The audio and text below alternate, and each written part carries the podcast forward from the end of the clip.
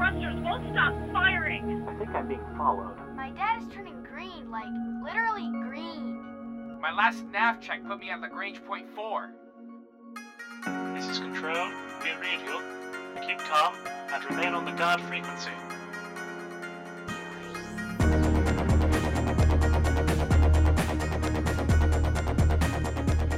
Welcome, pilots. You're tuned to the guard frequency because, as all good pilots know, when you're out in the deep black, you want to keep one ear on the guard. This is episode 211 of the Best Damn Space Sim podcast ever, recorded on Friday, April 27th, and made available for download on Tuesday, May 1st, 2018, over at guardfrequency.com. I'm Henry. I'm Tony. And I'm Jeff. And Tony is tonight's stream lover, so no one has to stream alone tonight, especially during the intro stick. Isn't that right, Henry? That's it. Remember, folks, guard frequency is not a one way conversation. We welcome your comments over at guardfrequency.com and discord.guardfrequency.com. You can reach us on Twitter at GuardFreak or Facebook, facebook.com forward slash GuardFreak. Your feedback's an important part of what we do, so hit us up. Tell us what's on your mind. And if you like what you hear, you can subscribe to our shows at feeds.guardfrequency.com or by searching for us on iTunes. And if you're not doing anything on Friday nights, then you should come and join us at 10 p.m. Central as we record Guard Frequency live over on twitch.tv forward slash guard freak. Do you like what we do? Want to help us make the best damn Space Sim podcast ever? Please consider supporting the show by visiting our website, clicking on the Patreon logo, and becoming a regular subscriber. We want to thank all our patrons who support us week on week, and we hope you consider joining them because the more support we get, the better show we can make. Just head over to our website and click on the big Patreon logo to help us out. And don't forget about our sister production, Priority One and Heroes Rise. Priority One covers all things Star Trek, from the TV series to the MMO, the novels, the movies, and everything in between. Be sure to check them out over at PriorityOnePodcast.com. And Heroes Rise brings you up to date with the world of Dungeons and Dragons. Learn all about the latest publications, tools, tips, tricks, and traps in less time than it takes to skin a wyvern. Head over to heroesrisepodcast.com to discover their secrets. And the housekeeping is done, so let's get to the show. What do we got in store this week, Henry? In this week's Flight Deck, we bring you all the headlines from Simulated Space, including the latest news from Overload, Elite Dangerous, and Star Citizen. Next, we'll get the news from the Deep Black with Spencer McDunn on Galactic Public Radio. Then Commander Kinetic Impulsor gives you laser leads and nuggets for nuggets. And after that, we continue our audio adventure, Guard Frequency Origins, as our pilots get down and dirty in the dirt. Finally, we open up the feedback loop and let you join in on the fun. Lace up your booties, campers. It's time to head out to the flight deck. Speed 175, Port Bay, hands on approach, checker screen, call the ball. Don't get technical with me. Here are the top news bits from the world of space sims.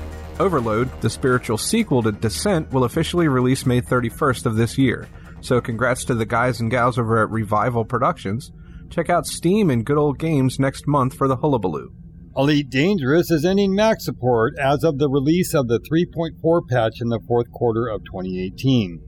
Somebody just went and won up those Navy pods who were so proud of their sky drawing skills, and your favorite Space Rescue Rangers just got factionized. Yeah! Star Citizen announces ticket sales for CitizenCon 2018, another dot dot patch, and somebody made a crowdfunding slash oil field analogy that's got me all in a dither. Okay, so I know Tony's dying to talk about the oil thing, I know. right? Uh, yeah. I can touch on it, or I can go into full ranty soapbox mode. But I want full ranty soapbox mode. well, but the problem is we've got so much else to cover this week. It sounded We like a short list of things. We- yeah, it sounded do? like a short list, but there's a lot going on here. There's there's there's depth to that to that list that that unexpected depth maybe. So, first of all, uh, congrats to the Overload guys. Um, we've had them on the show, and uh, they're going to officially release their game on May 31st on Steam and Good Old Games. Uh, congratulations to them. They're going to have a 15 level single player campaign and 12 challenge modes, a bunch of different robots, three boss fights, gobs of weapons. Uh, they've got a free Steam demo going on right now. You can buy it for 25 bucks now, 35 after release. Uh, and they were going to hold off on the multiplayer version, uh, but that appears that that's going to be released at launch as well. So congratulations on under promising and over delivering. the next part is about Elite Dangerous. Yeah, Mac support. They That's crazy. That's the big news, right? that well, that's it's the, uh, we're ramping up slowly, ramping up slowly. So the Mac support ending thing, I got to imagine that of the three other pla- uh, of the four platforms, I guess that they currently have, uh, PS4, Xbox, PC, and Mac. I gotta think that Mac's probably their smallest installed base, and from what I understand, Horizons has never worked on the Mac because of the way that they do shaders or something. OpenGL, I think, is the problem. Mac stopped supporting it or something like that. So um, I got to think it was a small installed user base, hard to support or hard to, hard to justify supporting that for much longer, especially if they weren't going to be able to continue up with the modern graphics stuff that uh, Elite's going to require. So sorry, Mac guys, but once again, you're kind of left in the dust. Next thing, I don't know if you guys saw this, but you really need to click on that link right there. Somebody with a lot of time on his hands went and drew the Elite Dangerous logo on the galaxy. So on the galaxy map that is in Elite Dangerous, you can zoom it all the way out and get a picture of what what we think the Milky Way looks like from the top down. And he plotted a 6500 jump course that let him draw the Elite Dangerous uh, like eagle, vulture, sparrow, I don't know what the hell it is, but thing on top of the galaxy and it's got a little time lapse video there that shows that shows his jump in about his jump route in about a minute, and shows it's it's one line. So he starts kind of on the edge of the galaxy and goes up and to the uh, up and to the right, does all the wing tip, comes back, does the head, goes out to the left, does the other wing tip, and then goes right back out to the edge of the galaxy to do the to the, the other half of the tail. It's, it's The, impressive. the video is cool. The video is really cool. When I first saw the picture of it, I was like, somebody just drew that. I thought he was just drawing where his where his route had taken him or something. But watching it happen on the video, um, you kind of have Yeah. to watch the video to get how cool it is. Obviously, somebody's got a lot of time on their hands. About a month is what it said. Yeah, that's just.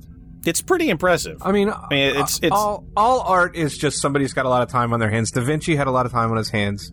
That's how Yes. art. That's how art works. So that's not I- really a I, I will shot. give you that time. one. Yeah, But um, I don't see the cool factor here. I do. I think it's neat. I, he, he, he drew the Elite Dangerous logo on the Galaxy. yeah, I, th- I think which it's is kinda cool. impressive, and and, and The comparison is, of course, drawing sky penises.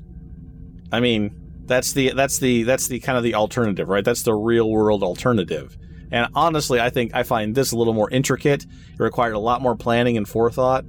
You know, it required a, a- dedication, persistence. A lot of good things about this that a sky penis just does not compare with. okay, uh, yeah. I also think that sky penises aren't cool either. I mean, um, Oh, okay. So the, the entire category of sky drawing just doesn't impress you. Okay, I understand. Okay. It's funny that Tony goes right to drawing the sky wieners just out of the blue. Nobody was talking I know. about that. uh, it But for a little picture no, no, backstory, sometime. there is a reason his mind goes right to that. It's because every time we play Elite Dangerous RPG, Kin Shadow decorates our board with rockets. And, and that's what that's all Rockets about. Yeah, that that's what that that's all resemble about. the So rockets in that Austin Powers movie. that comment made No, a little more also- that- sense in context, I think.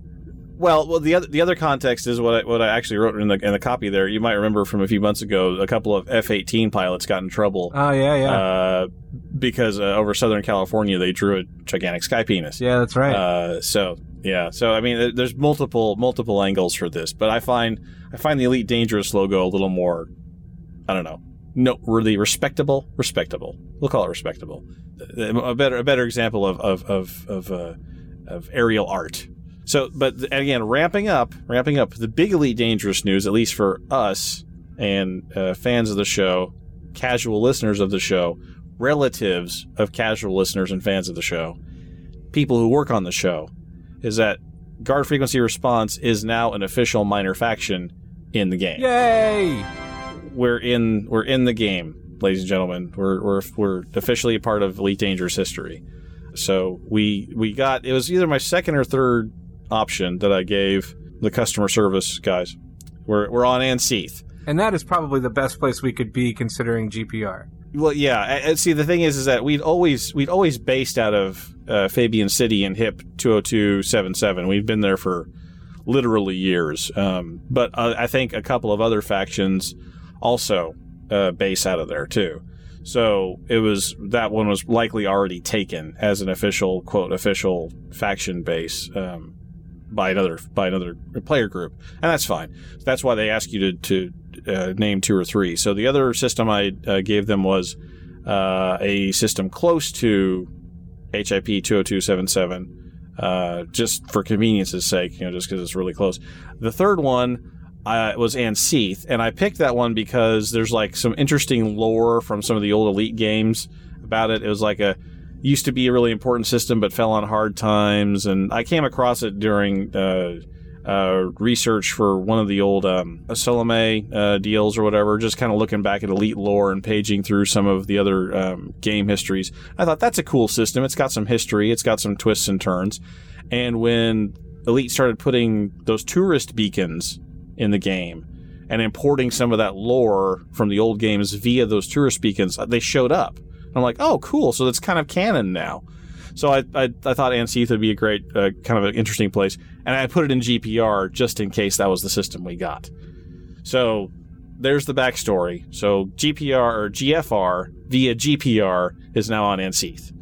So there's a little bit of history for you. Also cool with the lore. I was listening to uh, the uh, in-game radio today, and I could swear they said Yep. they were talking about an assassination on Capitol, which is a sta- uh, a ship, or I'm sorry, a, a planet in the Anseath system. this is this is where it's get it gets confusing because even in the old lore they say Capitol in Anseath, not to be confused with Capitol in Achenar. Oh, is that where that was? Yeah, yeah. Man, so so cool. yes, yeah. No, no, no. So Capitol Capitol is the name of the planet that is Achenar six D. I think is what the official name is. That's the seat of the government of the empire, and Capitol is also the official uh, the the name of Anseath four Yeah. which is which is the the the Earth-like planet that orbits um, the main star in, Anseath. So it's it's yes, it's kind of confusing that way, but that's that's the the it's a you know I mean hell, it's a big galaxy, right? They're going to be reusing names Yeah, sure. a lot. Yeah. So uh, uh, so Capitol is is the Earth-like system, Earth-like planet, both in Achenar and in Anseath. But the the sort of like gameplay news for this is that we are now going to start playing part of the background simulation, the BGS of Elite, which is not something I've ever really toyed with, but it's been around since day one. It's exploity, buggy, weird. Uh, everything, most things about it have been discovered through trial and error and observation um, by players, and then sort of shared as as as you know lore and apocrypha and, and sort of guidance and stuff. But uh, want to give a special shout out to uh, Guard Frequency uh, frequent feedback contributor Acrosi, who has been uh, uh, very helpful in sort of getting together sort of the initial Guard Frequency guide to the background simulation, which we'll be sharing with anybody that wants to join up with us. And, and of course, you can research this on Reddit and the forums and and all that too if you want if you want to help out. Um, but uh, we've already we've launched a few missions just internally. Uh, Shiv's out there, I'm out there, Crosey's out there, um, I got out there Rex yesterday. Gray's out there, Henry's out there, uh, Jeff, waiting for you to log in, man. Okay. Get out there, get out there, buddy. And there's there's missions for all ages and uh, interests. You can do data couriers. You can do mining eventually. You can do assassinations. You can do SRV surface scans. You can do just all kinds of any anything that's a mission.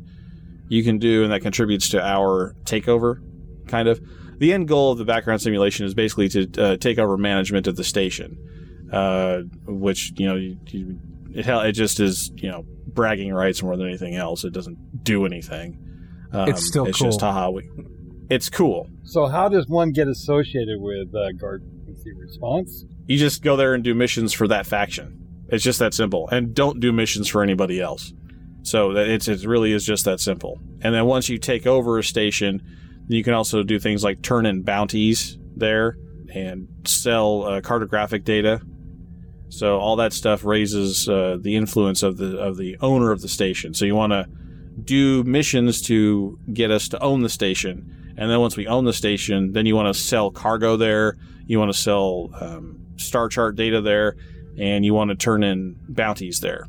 Does this only work in open? No, it works in all phases of the game, open, solo, and private group. The etiquette and I want to stress this is the etiquette. The etiquette is to do it in open. You know, if, if somebody wanted to mess with you, and because you are affecting the galaxy to some extent, right? Not in any important way. It's just the background simulation. It doesn't it doesn't really do much except change what missions are offered at one station versus another. That's cool. I hadn't considered that, but yeah, playing in uh, private mode, it's it, it is kind of exploited to be affecting a simulation that affects Eh, everyone Yeah. when you're not touchable. That makes sense. Well, no, but the pro- but the thing is, you are touchable because it doesn't matter. Someone could log into their own private group and then go to Anseath and do missions for the other guys, and make their influence go up and your influence go down. Oh, so that's why So, you I say mean, it's it- etiquette, but meh. that yeah, it's it's it's etiquette, right? I, mean, I think I think, and I'm not going to tell anybody that wants to help us. No, you have to do it in open or it's eh. because if somebody wants to mess with us, they can just go log into their own solo instance and run missions for uh, the other the other side and ruin and screw us. But nobody want Sure, to do that do anyway. that. Our fans are awesome. They're all gonna. Everybody listening well, to us right, is but- gonna come and help, right? I, you know, there's a certain species of people. We've talked about them before. I can't remember. Do we don't, we don't call them asshats anymore because we got we got letters. Kin Shadow. What do we call them again? what do we call them again? Butt fedoras, I believe Yeah. is what we call them. Yes, I believe we call them butt fedora. There, there's a certain class of people out there that just want to screw with you, right? And so, I mean, I get that, and and, and so it, those people have their have a way to do it if they want to. I I, I would hope they wouldn't because we're doing this just as just for fun. Anseath is a tiny little out of the way system that I selected for stupid lore reasons, not because it's in the middle of a trade route or because it's super popular or whatever. It's just a little tiny out of the way system with eight planets. It's no big deal. So if you want to come help us out, that'd be great. If you want to mess with us, I suppose you can. You know, boo hoo, woe is us. But it, we think it's going to be kind of fun. We'll kind of eventually we'll kind of incorporate that into our RPG game uh, at some point down the line when when our timeline catches up. This this is going to be a new phase of the game for me personally because I've never done the background simulation before, and I think it's something uh, fun that we can do as a group, um, and fans can jump in. You don't have to be a member of our private group, and you don't have to do it in the private group. I like I said, the etiquette is to do it in open, but if you want to just join the private group and do it there, that's fine too. I'm not gonna not gonna stop anybody. I can't. I literally can't. Um, so, uh, yeah. So that, that's that's the big exciting news for us. We congratulate the other 132 other minor factions who were added to the game at the same time we were. So there's there's a bunch of us out there, and that was and that's not including however many people made it in on the earlier uh, rounds. So there's literally hundreds of these little player groups. Uh, at the time I applied, I think you only had to have 10. You basically had to have 10 commander names um, associated with your group to make that, and we, we cleared that easily. But uh, it should be a good time. Should be a lot of fun. I'm looking forward to it.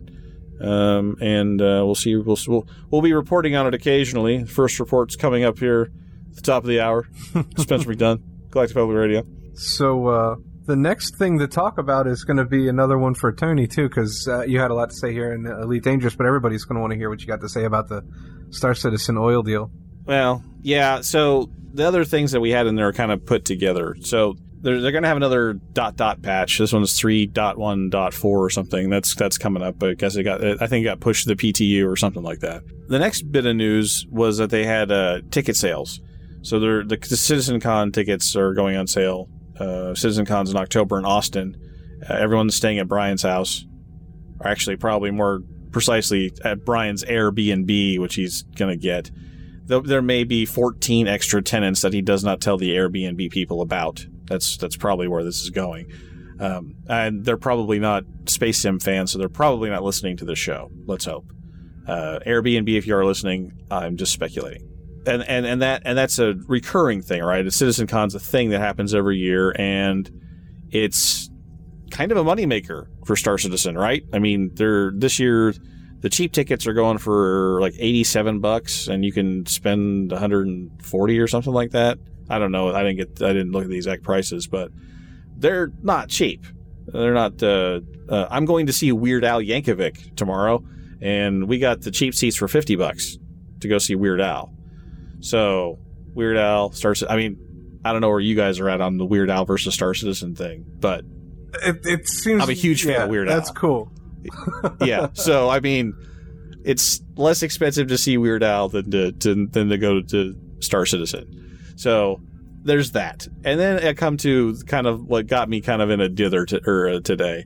So, as many of you are aware, I I have conversations and I monitor the the output of of, of one Mr. Derek Smart.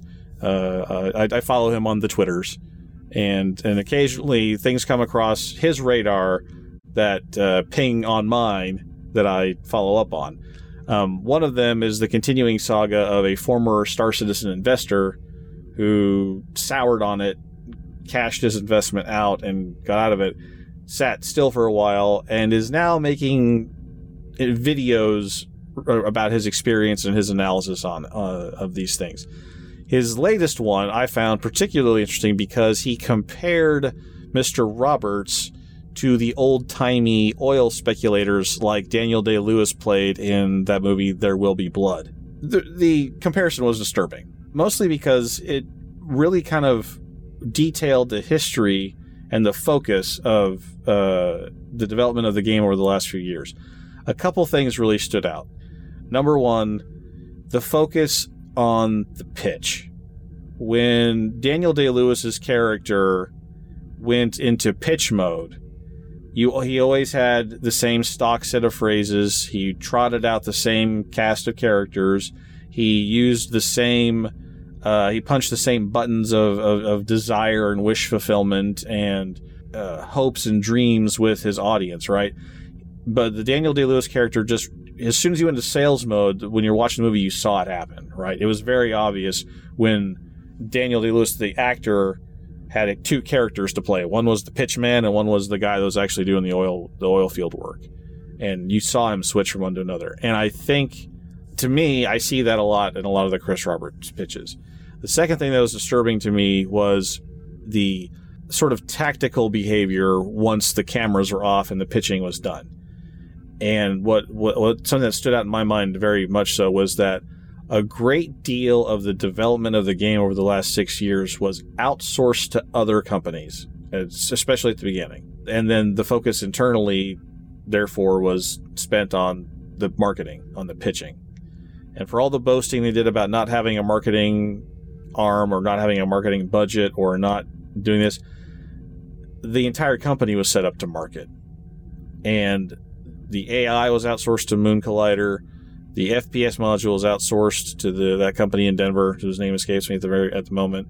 The web stuff, the web backend was outsourced to uh, Turbulent Montreal. Um, you know, just the guts of the game, the responsibility for putting together the systems was pushed out of the company. But the creative part of the company, the part that was selling ships, that was kept internally. And it's and that would to me is very close to how the modern oil and gas industry works and where I work day to day is that most of your big oil operators they want to keep the the management of it and they subcontract all the actual work out to everybody else. So when something breaks, it's the subcontractor's fault. And the operator just keeps the he just runs the money pipeline. And he sells the projects and he buys the projects and all the high level stuff is done there, but everything that's actually work gets pushed out. And that hit home to me too. So this is coming from a guy who was deep inside the enemy's council, as Gandalf said in Lord of the Rings. He, he was he was in he was in the middle of the Star Citizen camp for a long time. Got disillusioned, got out, is now putting these videos out with his analysis. Granted, it's one sided, it's his view, and but it a lot of what he said rang true to me and made an interesting analogy to an industry that I'm quite familiar with, and I can see the parallels that he that he drew. So that wasn't a soapbox moment, really. I don't think. Jeff, was that a soapbox moment? No, I wouldn't classify that as a soapbox moment, Tony. Okay, all right. I, yeah, I, I, I didn't I didn't know if it was soapboxy enough. That did not live up to your usual pontification. Uh, I wasn't judgmental enough. Is that what it was? Uh, yeah. I don't. Oh, I think it doesn't apply because you were just uh, you were explaining something rather than kind of ranting about it. I was confused when you first started with the movie analogy, but I started to get it as you went on. So Hmm. thanks for the explanation because yeah, it made a lot more sense.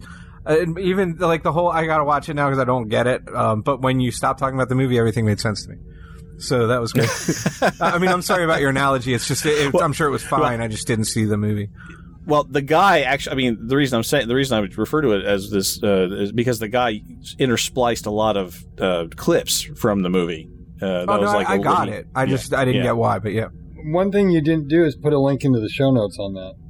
I'm not sure that I'm going to, mostly because, uh, it, and again, it's not, it's not because I don't think people should go see it. If you, it, the guy's name is Bucha, I think that's the, the fellow's name. Um, he goes by that handle somehow uh, or another. Um, and if you're, and if you're interested in daring, you can go check out Derek Smart's feed on Twitter and, and go find it. The idea is that if you are a, if you're somebody who we talked about before that that sort of spectrum, that wheel, and where people are in the wheel. The people that are on the true believer side either won't go to this video to watch it eh, because nothing in there is going to be credible to them, and the ones that are dead set against it don't need to watch the video because they already know it's all a big scam and everything's going to crash and burn.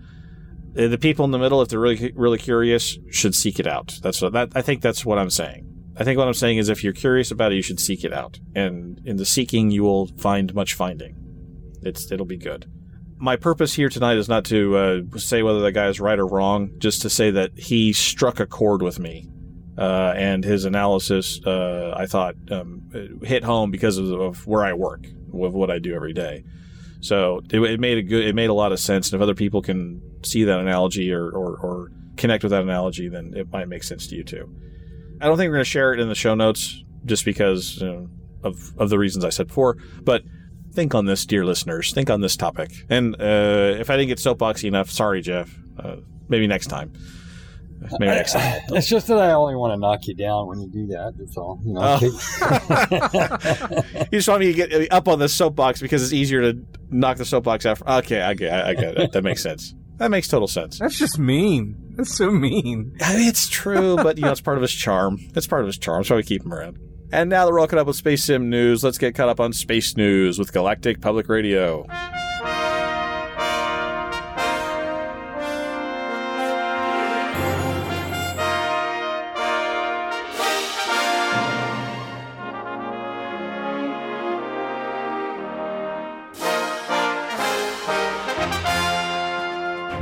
Good evening from Galactic Public Radio on Anseath. I'm Spencer McDunn, and these are the top headlines from around the known galaxy. Public contemplation of the end of humanity as a species has caused an uproar in all corners of the galaxy. For the latest, we go to Smooth Furnace. Thanks, Spencer. Sim Guru Pranav Antal, leader of the Utopia faction, has publicly announced his belief that humanity may be making its last stand against the Thargoids, and naturally his faction holds the key to avoiding that fate. In the event of a galactic catastrophe, Antal predicts that his Sim archive technology will be capable of surviving the Armageddon and maintaining a type of human life, although in digital form. To quote the Sim Guru, should there come a time when our physical selves no longer exist, it is the Sim archive alone that will preserve humankind's essence. Many, however, are skeptical, not only of Antal's claims about the Sim archive's capabilities, but also its necessity. Many independent pilots point to the successes of the Eagle Eye program, the anti Xeno class of weapons, and the new Guardian based technologies coming online. They also point to the eventual success of the Guardians against the Thargoids of their time. Some are going farther, calling the Sim Archive useless and making the case that it's actually dangerous to humanity. The Marquis Felix Novantico, a retired military strategist for the Imperial Navy, claims that a centralized, digitized repository of human knowledge and expertise makes a very tempting target for any invasive alien species. The Marquis said, quote, should the Thargoids gain access to it, it could lead to a better understanding of human psychology and allow them to anticipate our tactics more effectively. End quote.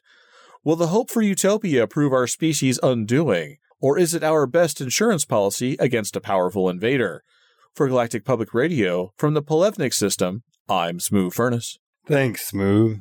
The murder of Imperial Senator Nestor Cartesius remains unsolved, and the Imperial authorities remain tight lipped about the progress on the murder. Captain Nima Satoya, who is leading the ISS investigation, would only confirm that they are, quote, currently pursuing forensic leads, end quote.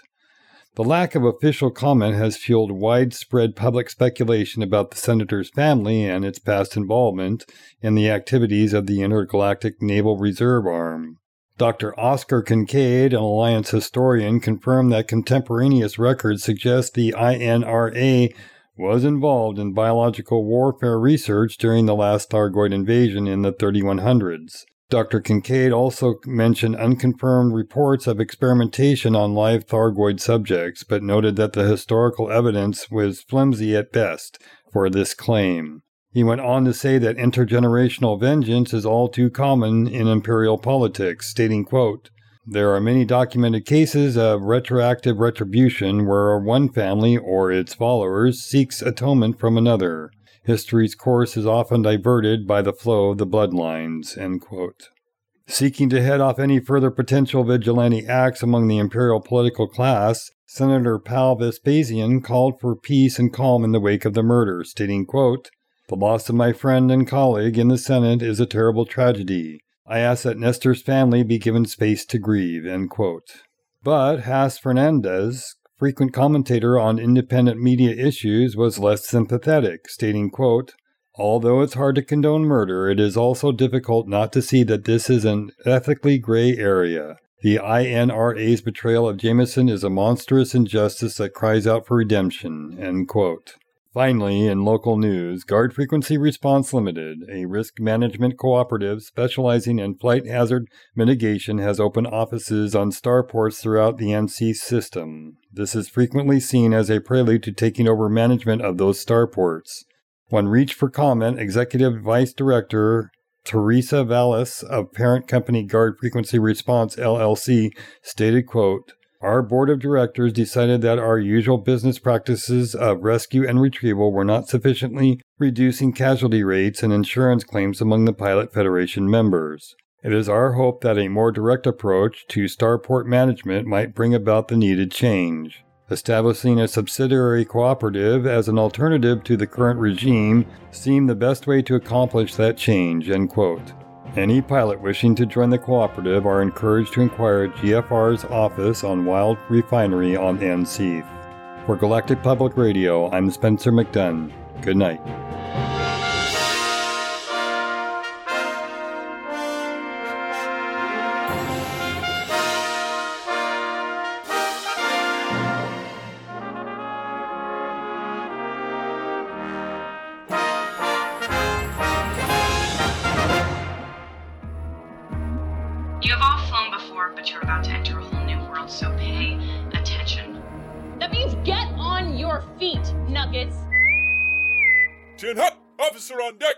As you are pilots, I'm Commander Kinetic Impulsor from Guard Frequency Response, here with the essential tips to get you around the deep black and back home again. Today I'm briefing you on lasers in Elite Dangerous. We noticed some of your rooks having issues with this and scheduled some training. Choosing your favorite space laser might seem like a simple fashion choice, but it can be the difference between your future as a bipedal flying traffic hazard and a background temperature sensor anomaly. Your typical modern day death ray comes in three flavors pulse, burst, and beam, and three sizes small, medium, and large. Yes, there are huge lasers out there, and we'll cover them separately for reasons that will become clear. You can also choose between fixed, gimbaled, or turreted mounts. First, the flavors. Pulse lasers are cheap, efficient, reliable, and uh, kind of boring. They file single shot charges of coherent photons on a regular cycle, generating small amounts of heat, drawing tiny amounts of power from your weapon's capacitor. As a matter of fact, it's not too much of a stretch to fit a power distributor with sufficient recharge capacity to keep up with the drain caused by firing a pulse laser. That's basically an ammo clip as big as your reactor fuel tank. However, don't get too excited about that idea because if a power distributor can keep up with your pulse laser, so can a few well timed shield banks. However, if you're looking for inexpensive and reliable pressure damage, a pulse laser is a good choice. Burst lasers try to address the main drawback of the pulse laser, damage spiking, by tripling up the pulses to fire in rapid sequence. A little more heat production, a skosh more power consumption. These are a good choice if you know you're going to be on and off target in rapid succession, like say in a crowded furball mixed with friendlies and bandits. And then there's the beam lasers. These are good for basically one thing eating shields. All lasers do thermal damage, and beam lasers do a lot of it. However, they will drink your weapon's capacitor dry, unless you have a ridiculously over engineered distributor and four pips in that column. Even then, they generate comparatively large amounts of heat when they fire. Bottom line, they can output large amounts of thermal damage for a short period of time, which is what you need in a shield buster. But then you'll need some recharge and cooldown time, which gives your opponent time to recharge his shields or get out of range. Plan accordingly. Then there's the size issue. Your small and medium sized weapons are generally considered more effective against, uh, wait for it, small and medium sized craft. If those are your anticipated adversaries, then really any flavor of laser has a use case in those slots, depending on your fighting style. Are you diverting lots of power to a kill warrant scanner or shield boosters? Go for the low draw pulse. Are you a hit and fade pilot? Bursts or beams are fine. On the other hand, if you're part of a pack hunting bigger game, consider using beams on those small and medium hardpoints. Bringing larger ship shields down quickly is usually key to winning those fights, and the larger thermal damage of beams will help with that. If you have a large size hardpoint available, then what lasers you put on them will probably be dictated by the rest of your loadout. Reactor draw, as opposed to simply capacitor drain, becomes a bigger issue as beam lasers take a lot of juice just to deploy. But if you've got enough reactor headroom, the rules of thumb for the smaller lasers still apply. Beams for shield busting, pulses and bursts for general damage, depending on your fighting style. And as we've covered turrets before in Lecture 195, I won't belabor them too much here. Suffice it to say, lasers are hit scan weapons, meaning that if the gun sight pipper's on target at the instant you pull the trigger, you're gonna score a hit. Now, with pulses, that means you get the full benefit of the photon charge. With bursts and beams, that damage is applied over time, so the trick is to keep the pipper on the target during the weapon's firing cycle. Bursts discharge pretty quickly, so that's not too tough, but beams can be a little trickier for two reasons. First, it's really tempting just to pull that trigger back and paste it there. It just looks cool. Second, when you graduate to the larger beams, it's actually composed of multiple emitters to maintain usable temperatures in the lasing column. You're actually firing several lasers in sequence, not one laser continuously. Therefore, the laser's aim will jump around a little as the weapon switches from one emitter to another. You'll see it dance around on the target if you watch carefully. If your opponent's at long range and moving laterally, it can make a difference. Third, if you are less maneuverable than maybe you'd like, choosing gimbaled lasers over fixed can help, but that will come with reductions in damage output. Does that increased time on target overcome the loss of damage per second? Your results may vary, Nugget. Which brings me at last to the huge lasers. In my mind, there's only one thing to do with that weapon choice. Go engineer a long range beam and go pick a fight with the biggest Imperial cutter you can find. There's no such thing as a huge turret, and if you're mounting a size 4 laser on something, maneuverability is already not your strong suit. Sorry to disappoint you, Corvette pilots. You can move pretty well, but not that well. And if you Fer-de-Lance guys, you better not be putting lasers in that belly slot. What a waste. If you have a huge hardpoint and you really, really want to put a laser there, you've just assumed the role of squadron shield buster. Build the rest of your ship accordingly. All right, boys and girls, pick up your Tinker toys and change it to your flight suits. Skids up in 10. See you in the deep black. Come on, Mama's not gonna save you today. Let's go. You wanna fly or not? Let's kick the tires and light the fires, Big Daddy.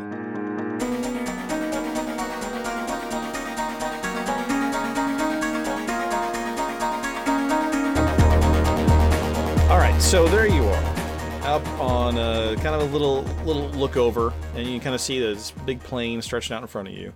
You had four contacts.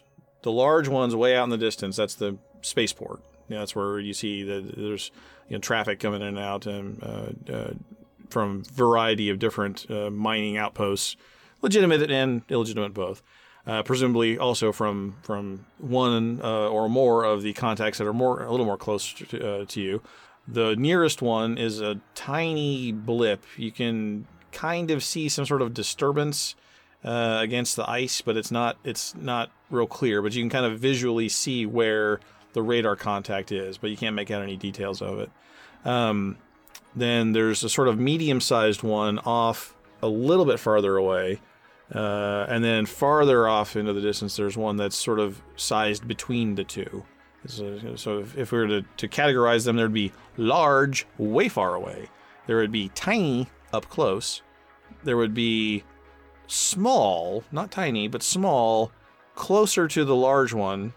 and then there'd be a medium one between the tiny and the small.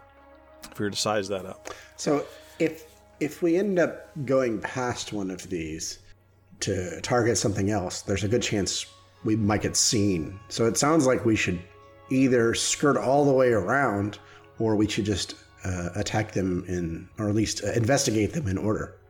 Uh, I hate to tell you guys this. Not really, because, well, you should know it anyway. But they lit me up back there. If it was just once, then maybe they could have written it off as a fluke. But it, they, they painted me multiple times. Someone already knows we're here. Whoops. Actually, couldn't that make it easy to figure out which building to go to? Wait till we see them come out. Good point. I don't. I don't see how that changes the plan of attack, though. I think that they don't know we are on ground vehicles at this point. They don't know for sure that we even landed. Yeah, but can we see any uh, activity from them finding us, Tony? If we're like looking around at the buildings, do we see anything launching? Do we see anybody? Everybody roll perception. I got an eight. There it is. Okay, eight from Roland, Nine. nine from Justin, seven and a nine. Uh, you gaze out over the plane. You look at your radar scopes. You look at your thermal energy imaging systems. You don't see anything, and that was one of the reasons why you thought maybe this is the jackpot, because there's just not really any activity at all. At least not that your sensors or your Mark One eyeballs can detect at this point. Even if they don't know that we've landed, they know that somebody was sneaking through that trench back there. Somebody's gonna be Okay, Adira, going to what be is your- expecting us. What would you? What's your plan? I'm not of used attack? to vehicles. I'm better on my feet. I'm hoping you guys would tell me. I like Ken Shadow's idea. Just hit him as we see him. I mean, we gotta go past the close one anyway. I I think I think we have one of two options here. Without knowing more information about these things, we either skirt all the way around and go for the uh, the furthest one, or we go for the the closest one.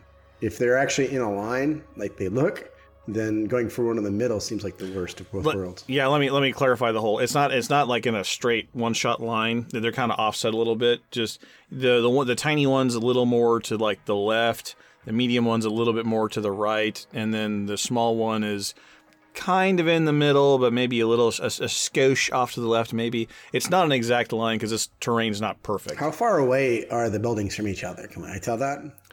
Um, the you, you can get an estimation. You can get kind of a sense of it, but the the the tiny one. Um, I'm looking for like an order of magnitude. order of magnitude. Let's say let's say the the the the, the spaceport, the large contact that you can tell exactly what that is. That's probably hundred kilometers in the distance. That's a, that's hundred kilometers away. The close one, ten, and then the the medium, let's call it uh, forty, and then the small one, let's call it fifty. So the, the tiny ones right up close. The medium and small are, are farther out, and they're kind. They're not really close together, but How kind of big close are together. vehicles in relation to the tiny one? They're uh, again uh, using Ken Shadow's description. They're the same order of magnitude. You wouldn't expect it. You know, it's not. It's not going to be an office building. Uh, it's it's going to be something on the order of magnitude of a scarab. That's that's what that's that's tiny. So it's you know just uh, riffing here. Maybe it's a sensor station or something like that. Blow it up. Sure, a, a, a small like like a like a like a shack. That, you know, it wouldn't be it wouldn't be any bigger than a than a than a, a shack or a small house. The tiny one. It's That would just be- it some would not be guy ice bigger than that. fishing, guys. Could be an ice fisherman. It, that's what it could be. You don't know, but but hey, that's within the realm of possibility. Maybe he's got some floor wax and some windshield wiper Maybe it's fluid in there. Maybe we should Just search their see. Maybe closet. it's a supply closet. We should check it out. a supply closet full of, of, of all kinds It's of useful like, useful Like floor. Space solvents space ice Roombas. and Roombas. and Definitely Roombas. Ice ice planet Roombas. Never go into Okay, uh, combat without some Windex. Zam- Zamboni machines. They're miniature Zambonis for keeping the ice smooth. That's exactly what it is. Yeah, We can steal one of all right. those, right? As as someone as someone who likes to barrel forward, you know, last call for suggestions, or we So just barrel just forward. go in order. I'm just I'm just Yeah, telling I'm you saying. guys Let's to go. be be prepared because somebody's going to be watching for us. I've got my weapons warmed up. We're right behind you. Go ahead, Ryu. Uh, I forgot your end game name. I'm sorry. Uh, uh, okay. So it, Adira and Roland and Ale and Red. All right. Uh, so uh, who's and I just listed off what I consider what could be a marching order, but it doesn't have to be. If someone wants to change that up and, and get something else going, now would be the time to say. So does does marching order matter? Or Oh, it could. Ho ho ho. Or it could. One of us is going to be in It- range of something first. so- I think we should just all be in a parallel or, line and just or a mine or something. Uh, you know, uh, I, give me a marching order. That's what I'm saying. What I'm saying is give me a Attack marching order. formation bio. I'll go first. I don't care. Who has a high perception? All right. Who has the highest perception? Who is the best? No, that, I guess that's the wrong way to uh, to to answer. Yes, that's right. In, in character, please. In character, please.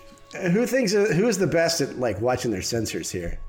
Well, I've got decent per. Uh, on a scale of one to four, I would rate my my sensor skills at about a two. Because while I'm I'm good to ship, I just I I, I I don't know anything about these vehicle sensors here.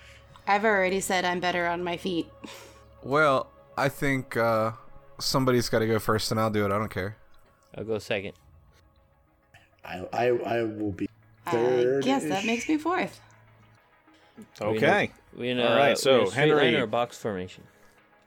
If it's up to me, I say a column, like a straight line, because that way, and maybe a bit of distance between us, as we don't know what's coming up. Roger. Yeah. If Henry hits a mine, yeah, it's a good idea. Probably smart. That's what I'm Okay, worried all right, about, so you take off. You take you take off down a, kind of a gentle slope. It's not too rough. The, like I said, it, you came out of a of a canyon, like a like uh, Ryu was saying, like a trench run. Adira pointed out it was like a trench run. So you're coming down from that. The ter- terrain's not too terribly bad. Relatively clear. There are some sort of uh, gullies and things you you have to navigate. So you don't always have line of sight on the blip. You sometimes duck in and out of uh, gullies and canyons to, to try to do that. But you start picking your way towards that. Uh, uh, Henry, I want you to roll me a, a vehicle piloting check, please. You are the head bell cow. I rolled an 11. Oh, 10.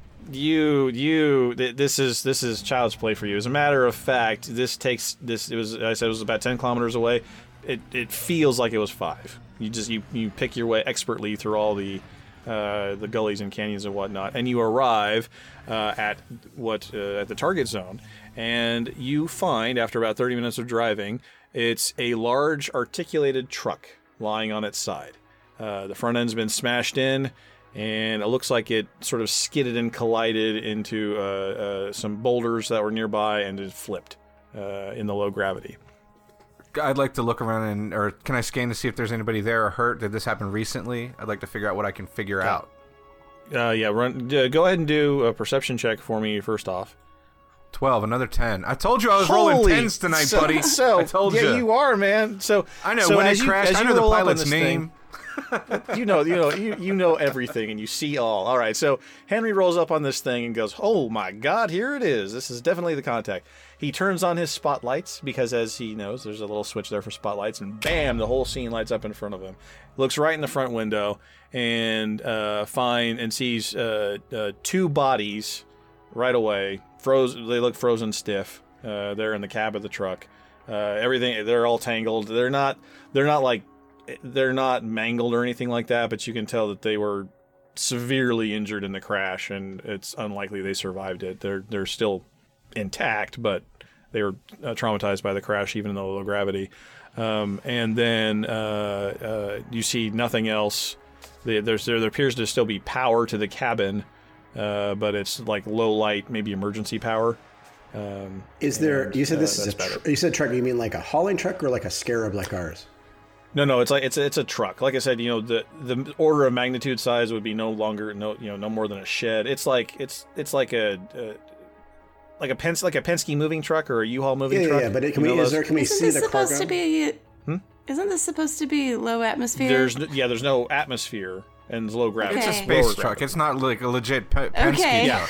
It's a space U-Haul, space Penske, Yeah. space rider truck. Nobody dropped a Mack truck there and was like, "Well, those guys are gonna Yeah. die and freeze to death." I know why they died. That's Yes. a Mack truck from 1984. that doesn't belong here. Cause of death, asphyxiation. As soon as they pulled out of the garage, idiots. It, it, it took a took a sharp turn into like one of those time travel Star Trek episodes. so it, it can, is, can we see the cargo compartment? I mean, is, Uh, no, that's that uh, Henry. Uh, presumably, Henry relays all this to you as you guys come up behind him, and you, you can all turn on your floodlights and, and see this too. You, you you came up on the front end of the truck, So the cargo would be behind it. Cargo. Then I would like to, to drive around to see the cargo end. Can I do that? Hmm. Why don't you roll a vehicle piloting check for me, smartass? I got a three. So Watch out for them rocks, buddy. Don't get your front wheels stuck. So, so as you go, I wonder what's happening at the back of the truck. You throw your SRV into reverse, and uh, uh, Shiv, I want you. Wait, who is who is behind you in the marching order? Ryu, Ryu, I want you to roll a vehicle piloting check for me now. Ah. You Yay, you eight see one. you see him throw his his his scarab into reverse and go, oh crap, and you like immediately back up and duck out of his way because he's he's like he's on a mission. He's very curious about what's going on behind this Rear truck. view mirrors are for idiots. so, but he, you successfully dodge uh, Ken Shadow's attempt to ram you, uh, and then uh, and, and Ken Shadow then drives around to the back of the uh, drives around to the back of the truck, eh, where you see. I the- just popped a wheelie real Yeah, quick just- and moved out of the way. Uh, uh, you you, you you heard me yell "yeehaw" over the intercom right as I did it, so you knew it was coming. So you, you drive around to the back of the truck, and the cargo compartment is still is still uh, the the door to the cargo compartment is still sealed. Uh, roll another perception check for me. Eleven. I got a natural ten. Oh, natural ten. So as and as you were driving around it, you notice that there uh, there are it's kind of cracked and twisted, so that if there was any atmosphere pressurization inside the cargo compartment, that's gone. Um, and so you'll you'll uh, the the door itself is is sealed and appears to be intact, but the the if if there was anything requiring pressurization or atmosphere inside there, it's Hope that's not not, full of pineapples. Or grapefruits or something. That'd be crazy. That would be ruined produce at this point, ladies and gentlemen. So that's something you, you normally haul around in an ice moon. It's a whole whole truck of grapefruits. Um, In a Mack truck, yeah. it's unlikely. Makes sense to me. All right, so you've got you've got a busted truck with uh, an intact rear door, a more or less intact cockpit running on emergency power, two dead bodies. Uh, Okay. What do you want to do? Laying So- outside. It's laying outside. I'm already in. I'm already towards the back anyway. So does it? Ma- I guess it makes sense. There's not really a way to open the door to the back without me hopping out of my vehicle, right? Yeah, you don't have a garage door opener in your SRV. I like like a robot arm or something. I. Yeah, yeah, like a robot. Yeah, No, no. well- you, you're, you're, you all have your basic, the same basic spacesuits you had on the last mission. Uh, you know, it'll provide air and basic protection. It's not going to be anything fancy, um, but it'll it'll let you get out and around on, on the surface. Okay. Well, I make sure I'm not going to kill myself, and then I'm going to get out of my car. Am I? I'll, I'll go with I'm Kin gonna, you know, depressurize or whatever the hell I have to do. So, right. Tony, my super scan didn't tell him, us, or anybody anything about what the cargo might have been, with it having been opened already. Even though the door was broken, there was a big crack. The, no, the door's intact. There's cracks in the. You were driving up on the front, so you're looking so I at the just Ken Shadow drove around. Ken Shadow drove around to the backside to look at check out the backside. You you're able to tell it wasn't a scan because this isn't Star Trek. You can't scan things like in like in Star Trek. You saw what you saw, and that there's no no. Basically, your perfect ten assures you that there's no one in ambush waiting to come out from behind the truck and blow your ass away. There's you got a dead truck. here. Gotcha. And our SRV doesn't have a scanner like our ship does. It has cheap ass scanners. What do you want to look Got for? What are you trying to look I was for? just seeing if there was a way to find out if it was worth looking at the cargo before he gets out into his spacesuit, and looks around. there's no there's no way to tell from inside your SRV what's going Gotcha. on. You- It's just not it's just not complicated enough. You have that waveform scanner for people who play the game. You you would have been able to tell that there's a man-made object and you're sitting right on top of it. Uh, you're sitting right on top of this man-made object. So um, I, I, I, I turned on my metagame scanner and figured there might be something worthwhile in a cargo truck. your metagame scanner is pinging just like like mad. It's, it's, it's you know it's, it's you're getting a high grade return off off the off your off your off your ping there. All right, so Ken Shadow's gonna hop out of his uh, uh, go scarab. with. Shiv's going with. And, Keep an eye out. All right, so you, uh, two heads being better than one most of the time. You head to the back of the uh, truck. Where are you going? Well, I'm going to make sure I'm armed, and then I'm going to inspect the latch to see if there's Okay. um, a lock or anything like that on there. Okay. Um, you, you look. There is no lock.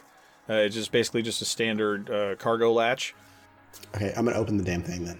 Okay, you give it a tug and it sticks. It's just just kind of sticks. Okay. Let's tug together. Um, Okay, there's something I can get leverage with, Uh, you have uh, except for you have st- another person, and uh, you have another person, All right, and you all can. right, Red, man, help me with this damn thing. All right, I'll get this part. You get that part. All right. Anything? Nothing. Nothing. Is there something I can shoot off with my damn gun? I, I get the crowbar off the, the SRV. Okay, and uh, where do you want to put the crowbar? Why don't you roll me a repair check? Oh, I know exactly where I want to put the crowbar. I'm telling you, I'm going to put that crowbar right now, buddy. Oh yeah. Uh, uh, oh, under vehicle? Okay. Guessing No, no, yeah. I don't think it's under vehicle. Is it under vehicle? Repair? Yep. Okay. Oh yeah. Okay. Yep. All right. Uh, twelve.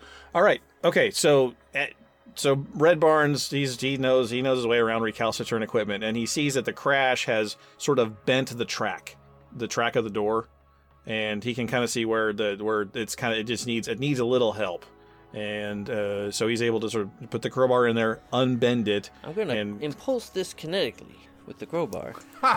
you could do that. You could kinetically impulse bits and pieces of the of the track on the doors with the with that with that sufficient with that twelve repair skill roll that you made. Very nice, very well he done. could use a shiv to Uh, kinetically impulse it.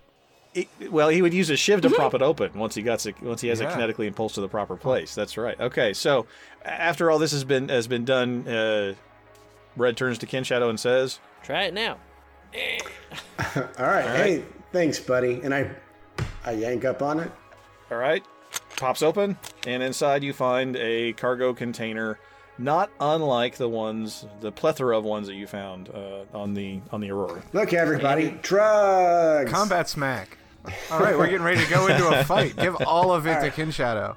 All right, I'm gonna like pull out my PDA or whatever and, and take some take some pictures and stuff, and then uh, I'm gonna go check out the crates. Get some. Mm-hmm. All right. Get some. There's just there's a crate. That's Oh, it's one. uh, one oh, wait, crate. Wait, wait, Is it Hang on a minute. Hang on. Let me check the notes here. Yeah, it's uh, it is a crate. Can I can I check for traps? You can uh, roll perception. I got a ten. Ten. It appears to be safe. All right, You don't I, I notice opened the obvious. crate. Okay, buddy, what's on your mind? We're all friendlies! So let's just be friendly! Some say he daydreams about validating the accusations of prosecutors, and that he has delusions of grand jury. But all he knows is he's called the Shiv, and he'll put together this week's feedback. Oh my god, where does he come up with these things? I have to take partial responsibility for this one. Uh, I kept his pun in there, but I messed with the definition a little bit to make it a little smoother and more accurate. Uh-huh. So I'm gonna I have to take partial responsibility for this All week's right, one. well, Yeah, you get but the it pad- worked. you It get worked. the paddleboard this week. A recap of last week's community questions. Gas, is it something you're planning on worrying about in the game, or will you just take it as it comes? Rex Gray writes, Great show, guys. Ryu seems like a good addition to the team, and it sounds like she's going to show you how it's done when you get dirt side. To the question on gas, I don't plan on thinking actively about it in Star Citizen. I'm thinking to approach it like I do in Elite Dangerous. I just use proper flight planning before undocking. That way I can focus on important part, flying. On another topic, now that GFR is in universe with GPR, any chance of hearing from our favorite band of pilots, interviews, or reports on shenanigans? Finally, I missed feedback last week, so I wanted to say thanks for the Nuggets segment on Shields. I got to have one of those, why haven't I been thinking about this more moments.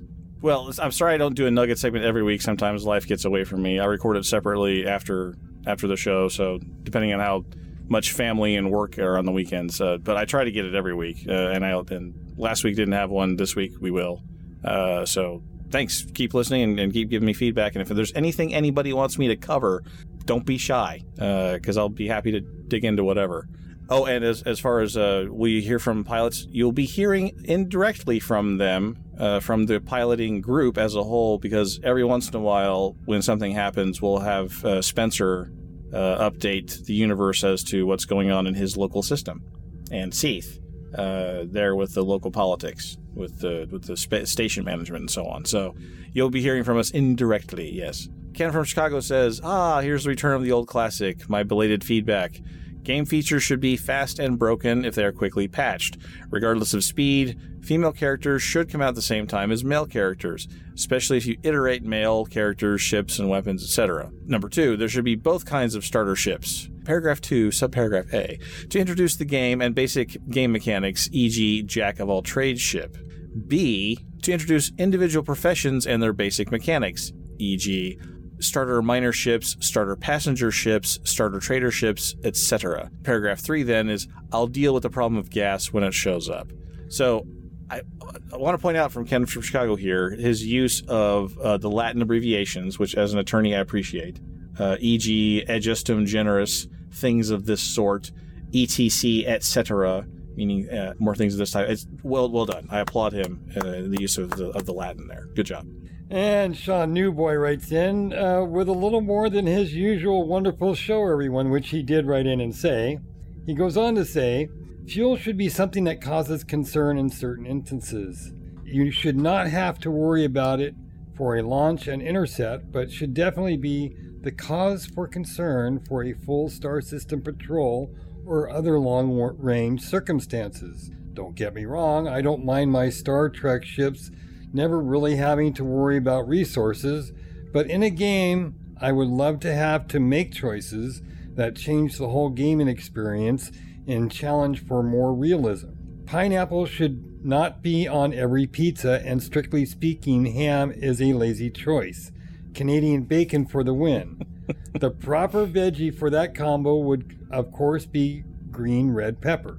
I found the Non Sequitur comic for 426 very amusing today because of one of the show's characters. And the comic shows a group of people pulling a huge Egyptian style mo- uh, obelisk and saying, No, something calling it artisanal, handcrafted obelisk doesn't make me feel any better. So. I don't know. I think hauling something artisanal should make you feel better about it. you're, you're, lending your, your labor to the experience. It's, it's definitely handcrafted. If you're pulling this hundred ton piece of rock behind you, that's definitely handcrafted. And well, I think the I think the things it was is someone calling it artisanal or artisanal doesn't make anything feel anyone any better. Well, yeah, and, and, at and at the time that this was made, there was no choice but for everything to be artisanal. Everything had to be. There was no alternative. Uh-huh. They weren't. They, they, couldn't mass produce an obelisk. Obelisk. You couldn't do it. Okay. So yeah, it, it's. There's, it's it's humorous. There's many many angles of humor, but if you have to explain the joke, it, it's not funny anymore. Although I do have to say that the whole pineapple on pizza, I mean, it it's okay. I no, like it. And it's his, not okay. And his point about Canadian bacon versus ham, well spoken, sir. Yes. Well spoken. Yes. Well spoken. Yes, that we can we can all agree on that. As long as Henry agrees with it, right, Henry? Pineapple on pizza? Meh. He's meh. No, but well, the Canadian bacon part. Oh yeah, Canadian bacon's fine. I, I like pineapple on pizza. It's just kind of meh. You know. Anyway, on to general feedback. Wow, so that that's so that's Henry with the hard hitting controversy. Thanks, thanks for Sorry, thanks for sticking it to us there, man. In general feedback, Alec Turner writes So, you know, like when you hear intro music for Cheers or MASH or Friends, and you feel all cozy and warm and you reach for your slippers and warm blanket to settle in? Well, that's how I feel when I hear My Dad's Turning Green, like literally green, and the guard frequency intro music plays. That's awesome. Thanks for that. Uh, yeah. P.S. I've been drinking a smidgen, but that's when the truth comes out, right? Absolutely, that's true. And then he says, "Keep on the guard, you righteous." And I'm editing myself just to keep us family friendly. But it's it's more fun when they can bleep us. Mikey, go ahead and bleep where he says just and just pretend and just pretend that uh, he, he actually said the word. But I didn't want to say it. He sure did. It's a, yeah, he did right. Yeah. And, I, and thank you for saying that, Henry, because now Mikey can keep this whole bit in there and bleep it two more times, which is great.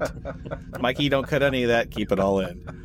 Yeah. So, uh, yeah, and I actually I shared this feedback with my son, who was the literally green uh, fellow in, in the intro that oh, you hear he? every That's week. cool. I didn't know that. Yeah, yeah. So he was all he was all of a, of a, of a bright and smiley what like ten year ten years old. He was, yeah, he's, I think he was ten when he recorded that, and he says I can't do it anymore, Dad, because I don't sound like a kid anymore. And I'm like, No, you don't. Uh, you sound like a disinterested teenager. So if he now if he recorded, be like, Hey, my dad's turning green. Again. Like, Whatever. again, literally green. I don't even I don't even care. Whatever. Can I hang up now? Yeah. So uh, that, that yeah. So it, it wouldn't have the same impact. Uh, but uh, yeah. But he appreciated that you appreciated that that was the line that you that you liked the best. So uh, you are the dad that turned green. How did that work out for you? I, I'm fine, except I'm still hosting a podcast four years later. I don't know if that has any effect on my health or anything, but but here I am. Here I am uh, doing that. Uh, Phoenix D Fire from Lave Radio here, and he says, uh, just to let you know, the D Day thing is not a thing. There is no D Day in Elite Dangerous. Unfortunately, Normandy said, and I don't know who Normandy is, but um, uh, he goes on to say the Pollux listening post doesn't refer to an in-game event, and you can read the full explanation here. Uh, so what he's referring to is we did a GPR bit about uh, the the something bad might be happening. It, it, there's a real in-game listening post that's broadcasting this message.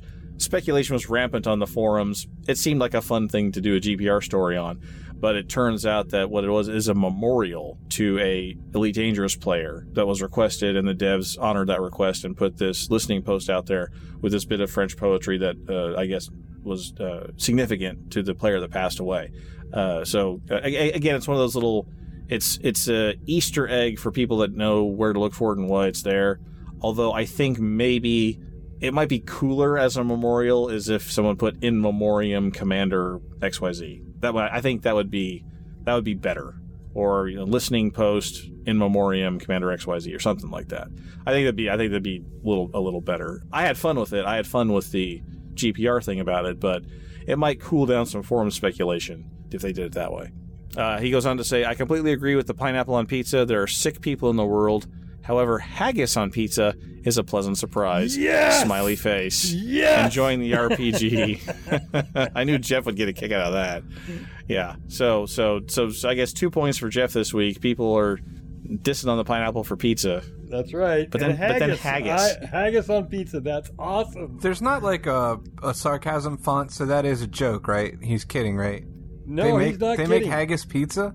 No. Oh, thank you God. make haggis and you make pizza and you put haggis on pizza. But there's like no place you can order a haggis pizza in the world. I'll bet, except maybe Jeff's house. yeah, except maybe my place. Have And you I- actually I- done that, Jeff? What? Put D- haggis- tell me you haven't actually done that. I have actually done that. When hasn't he done You that? have. I, I make traditional haggis, so uh, yeah, I, I have done that. Uh, I mean, what do And you do with it on- leftover? What do you do with leftover haggis? You put it on pizza. What do you do with leftover haggis? Leave it at the place where you Yeah, got it say. and don't take it home. How much of it was left gonna say. over? Most of that. most, most of it was left over. We're gonna be eating pizza for months in our house. haggis pizza from now until Christmas. Oh no way! And then I'll make another haggis at Christmas, and we'll be set for the next year. Uh, Ken from Chicago says, "There's a reason you can't order haggis on pizza." we know, dude. We know. We get it. We get it. Jeff doesn't get it. We get it. Jeff doesn't get it. We get it. Henry and I, we get it. Uh, it's nothing like a good Scotch egg and a bit of haggis in the morning. The Scotch eggs, I'll get behind that. I like Scotch eggs. Those are good. So, our new Patreon this week is no one because, you know, if we had some t shirts now, Some some new cool prizes like T-shirts, like the one Henry's wearing now. We we got to we got to finish that up, Henry. We got to we got to work that out. uh, and uh, no random winner, you know, so we're we're kind of stuck in there too. So, anyway, Yeah, I, yeah. I'll, I, I could make the random winner a, a bit of haggis. Leftover haggis. Yeah. Tell you what. Tell you what. If we if we get five new patrons this week, Jeff won't mail everybody on the supporters list a bit of leftover haggis. Yeah, we're gonna hold you all hostage. Every single one of you guys are holding Oh, hostage. that's what we do when Ken Shadow has his uh, Star Citizen party and they have that Airbnb. We order a bunch of haggis pizzas and have them sent there.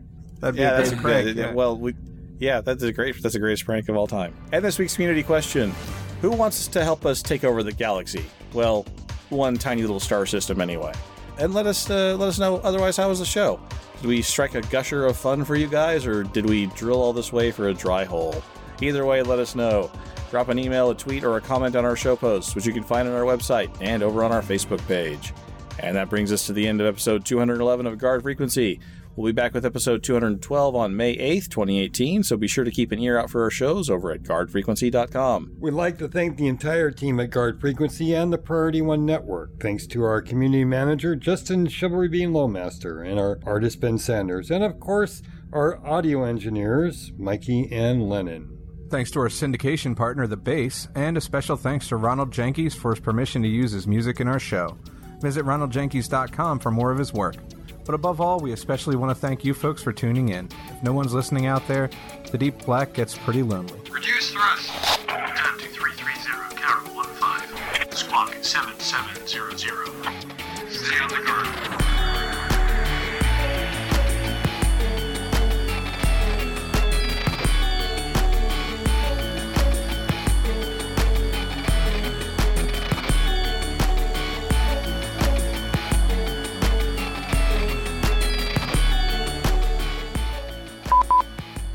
Go, Tony. Sorry, I was checking. Go, Tony. I'm sorry, I was checking the recording and lost my place, but now I found my place. Go.